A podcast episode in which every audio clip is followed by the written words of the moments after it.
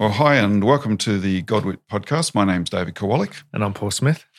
And today we're going to do something a little bit different. We're not actually going to be going into theology or teaching or biblical understandings of things. We just want to provide a little bit of feedback because I've had quite a few people ask, you know, who are you and who am I? What's going on? Why are you doing what you're doing? What's the motivation and where you're trying to head?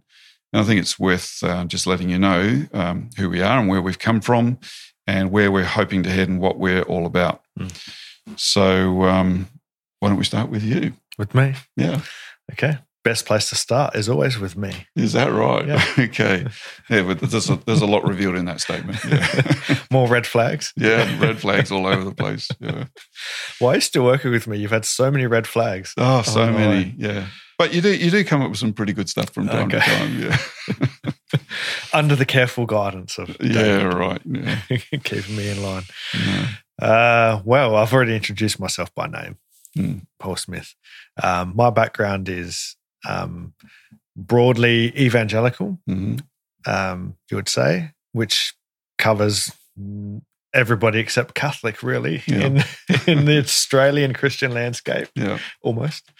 Mm. more specifically, Pentecostal. Mm background. That's my Christian background. Um, what I guess the question would really be what qualifies me to be having these discussions mm. or mm-hmm. putting things out. Um, and I would say some of the relevant factors are uh, I've got uh, a fair bit of experience in.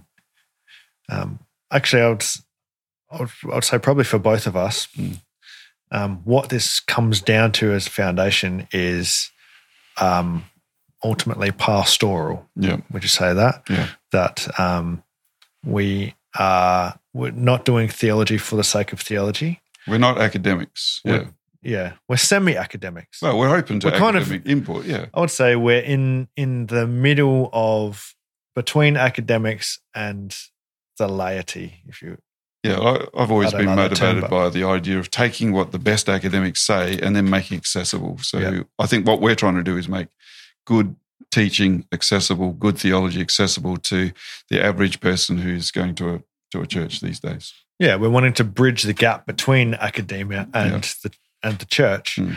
for the purpose of um, the people of God living out the call of God, mm-hmm. the kingdom of God, practically well. Sounds like discipleship yeah, discipleship is really at the heart yeah. of of of what we're doing, which we said in our very first episode. Exactly when we talked about um, the gospel is not what you think, mm-hmm.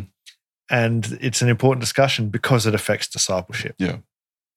So in that vein, uh, I've been involved fairly extensively um, over a couple of decades or more in practical on the ground church life mm-hmm. Christian life stuff. Um, I've led multiple different ministries mm. uh, over my time. I've been uh, involved in eldership, church church eldership, um, church planting, mm-hmm. um, and uh, but I'm also wired as a thinker. Yeah. So uh, if anyone listening knows about personality typology and, and, theory. David and I are both mm. in the Myers Briggs scheme INTPs. Yep. And that essentially means we are on the hard end of the logical yeah. End of the spectrum. We're more thinkers than feelers. Yeah, head, head people, not gut people. Yeah. Yeah. Yeah. Mm. And sometimes brutally so. We're more interested in what's true than how people feel about it. Yeah, right. which is why we have the wives that we have. Yeah. Yeah. My wife is the other end where she's a lot more mm. concerned about, um, but a lot more aware of how people feel. Yeah. And, um, and I don't say that in a negative sense at all. No. I really value that. Yeah. Um, she goes there first before, mm. you know, what's accurate data, but we are wired more towards what's accurate, what's true. Mm. And then, and how does that outplay? How does that work in hmm. real life? And in my uh, experience in the Christian life and and the Christian community and church settings, there are, I found that theological and doctrinal understandings can either um, help or hinder yeah. the Christian life and discipleship. Mm. and there's a lot of stuff that I think has hindered the Christian life and discipleship. For sure. And so ultimately, that's why we're doing what we're doing. Yeah. Um, I've I've had to go into um, some deep study myself, looking at trying to answer some questions. Mm. And why are things not working? hmm Why is the why is the church stunted? hmm Um, actually, if I go right back, um, I think we, when we did our episode on the Book of Acts, Yep. I said that um, I looked at started looking at Acts more deeply, um, wanting to see how evangelism works. Yeah.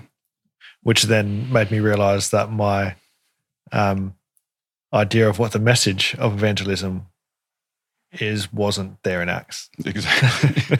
it's very disturbing. Yeah. I went through a similar experience. But the reason I did that was because um, uh, ultimately we want to see the, the kingdom of God expanded in in the earth. That's Mm. what Jesus' mission is to bring the kingdom of God Mhm. Um, and to the restoration of creation. Yeah. That's the mission of God, Mhm. uh, and that's the mission of the church, the people of God, to be involved in God's redemptive work in the in the world. Yeah. And so, um, being practically a part of that, you, you think about things like, okay, how does that outplay in the world? You Mm-hmm. know, how does evangelism? How do we do evangelism better to bring the message of God to uh, a lost world? Yeah. And I and I realized there's a number of blockages from the church achieving its mission. Um, one is that, uh, and one key one is that we are confused about our message. Mm. Thus, the gospel. What is the gospel? Exactly. And then also within church life, we're confused about a number of things, Mm. uh, like this idea of um, works or grace, Mhm. Um, things, ideas of faith and um, salvation, hmm and a whole heap of topics that we haven't got to yet Yeah. that we are going to because they kind of work together. Um, And don't get me started on life after death and end times and all of that, which Yeah. I think we've really skewed skewed that. I mean, if if you have the idea that the Christian life is is, or the Christian story is really about um, what's your ultimate destination, heaven or hell, and what Mm. makes the difference Mhm. to get there, that really shapes how you, uh, what message you bring to the world, and how you live your own life, and how church works. Yep. You know, and there's a number of things like that that are, uh, when you really look into it, we think have become skewed. Mm. So ultimately, what we're doing is we're um, wanting to, uh, and this is not just from us. Mhm. We're not just making up stuff out of nowhere. no, Um, but our interestingly, David and I only met what less than two years ago. Yeah. We didn't have very many conversations on this before we started the podcast. no, So a lot of our podcast discussions have been our first discussions on these topics, Exactly. but we align. our, our journeys have aligned, and Mm. they've also aligned with um, the work of many biblical scholars and theologians. That are their work is inaccessible to the average Christian, Yeah. inaccessible to the church in general. Not because people can't physically access them, Mhm. because you can get hold of books and stuff however you like, but they're inaccessible in the way that they're not written in a way that's accessible to the average person, or there's too much to wade through. yeah, Um, so we're trying to bridge that gap between the academic world um, of biblical scholarship and theology and the church, and look at how some uh, distorted ideas have have affected the Christian life Mhm. and the church, and to try and bring some um, better understanding of of these things, ultimately for the purpose of discipleship. exactly. Uh, well, I got a fairly similar background myself. Um, married, four children, uh, one wife, four children. That's the right numbers, isn't it? Yeah, four wives, one child. No, No. that doesn't work. so, um, and all, all my children adult children now. I've been in pastoral ministry for 30 years. Um, been um, pastoring different churches in Sydney and Adelaide in Australia. Um, run about five churches all up now. And and I, you know, I started as a Calvinist. I, I mean, I was actually brought up in a Methodist church, a charismatic Methodist church, and then I became a believer about age eighteen. Moved straight into a Calvinistic understanding. Back in those days, if you were an evangelical person and you're a thinking person, you almost had no choice but to be a Calvinist, which I did. So I adopted all of the Calvinist points of view. And as I mentioned in one video, as I was preaching Calvinist doctrine, people were having nightmares. I realized something couldn't be right there. I began to slowly evolve out of that and take on a different understanding. There was a period of confusion there for a while for me, but I still kept my evangelical roots. Uh, I was exposed to Pentecostalism for about four years as well, which I don't regret for a second. I think I learned some really amazing things through that.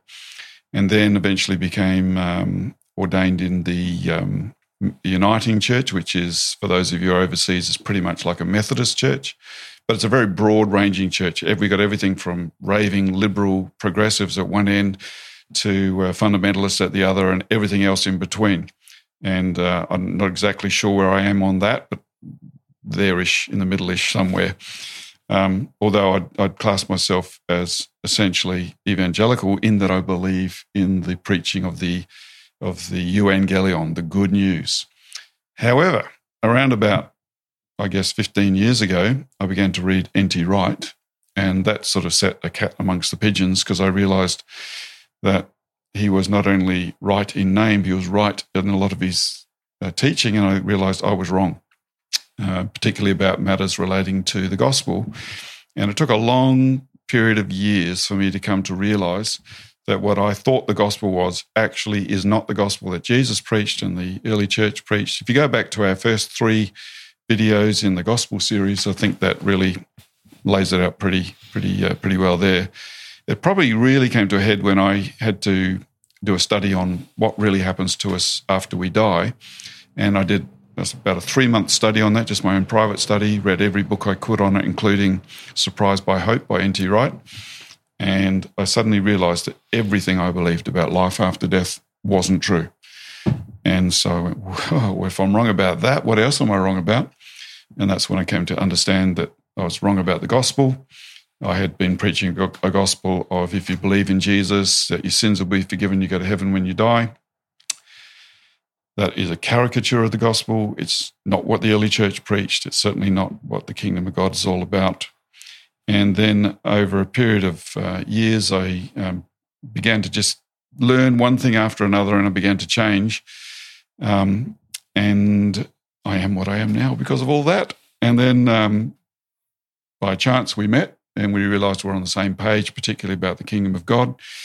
And when you see the Gospels, the you know the Synoptic Gospels in particular, and John, and their emphasis is all about who Jesus is as Messiah, and where they're heading is to be part of the kingdom of God and the restoration of the whole earth and whole of humanity, international rescue, as I like to say.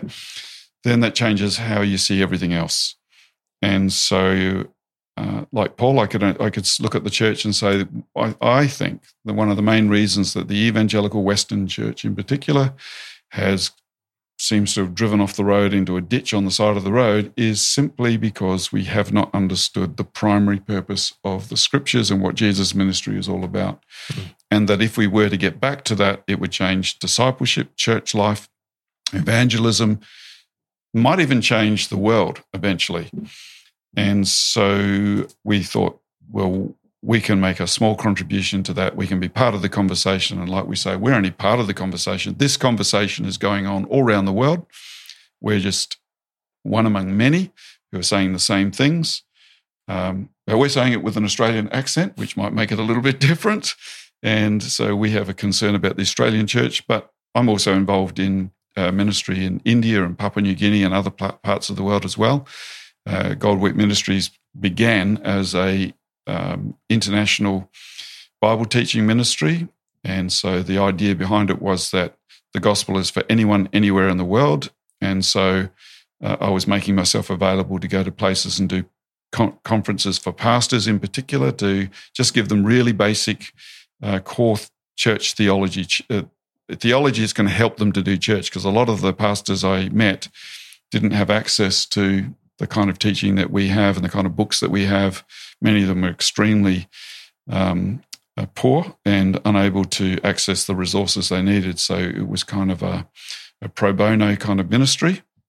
And then COVID came along and sort of put a torpedo in the ship of that. And so here we are. This is another way we can we can spread this good news. And I know for certain that uh, our podcast is being watched right now by people in India and Papua New Guinea and other parts of the world. And again, we want this to be uh, true for anyone anywhere in the world. We don't want anyone to be excluded. This is good news for everyone. Mm.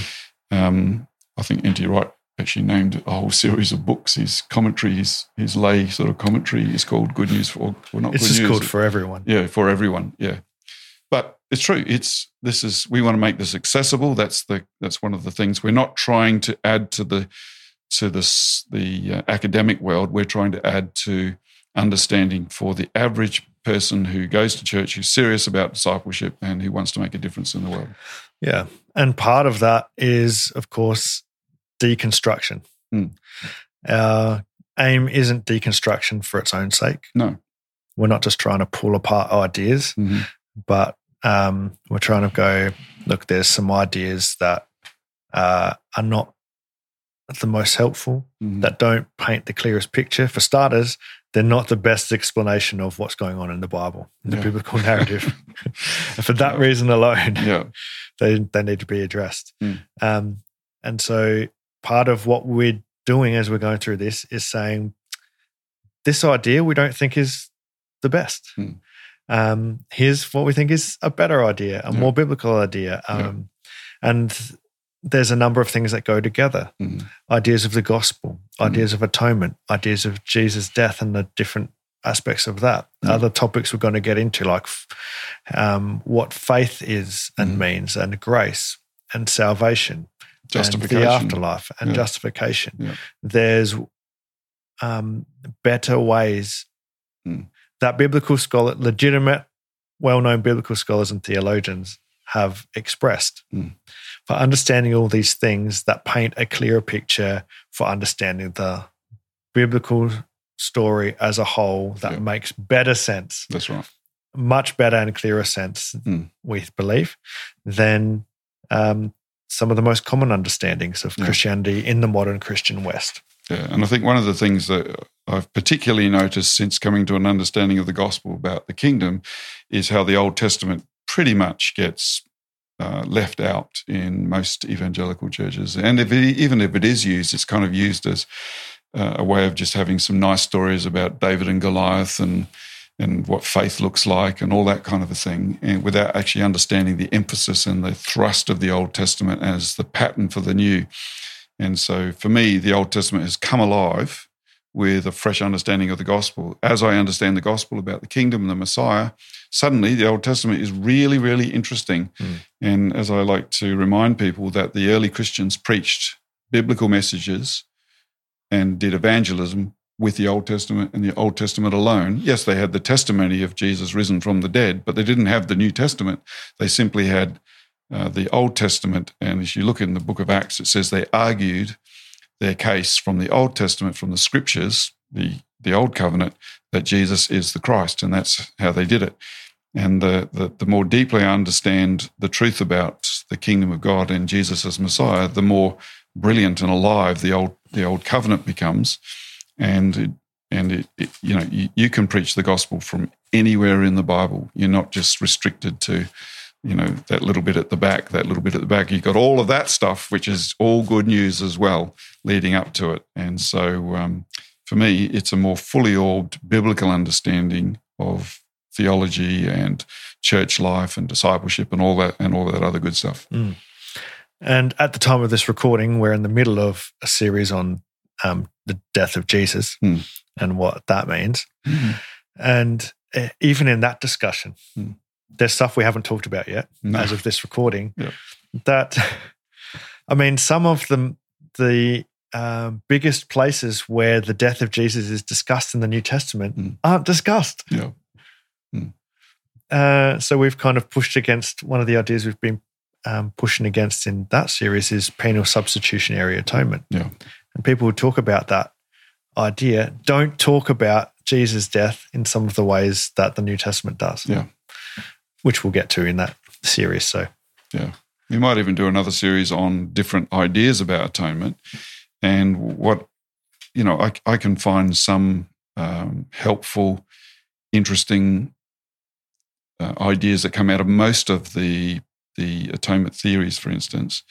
But I I got to say I do struggle with the penal substitutionary atonement because of its lack of biblical grounding. Yeah. And so it seems to have more of a philosophical understanding rather than a biblical understanding.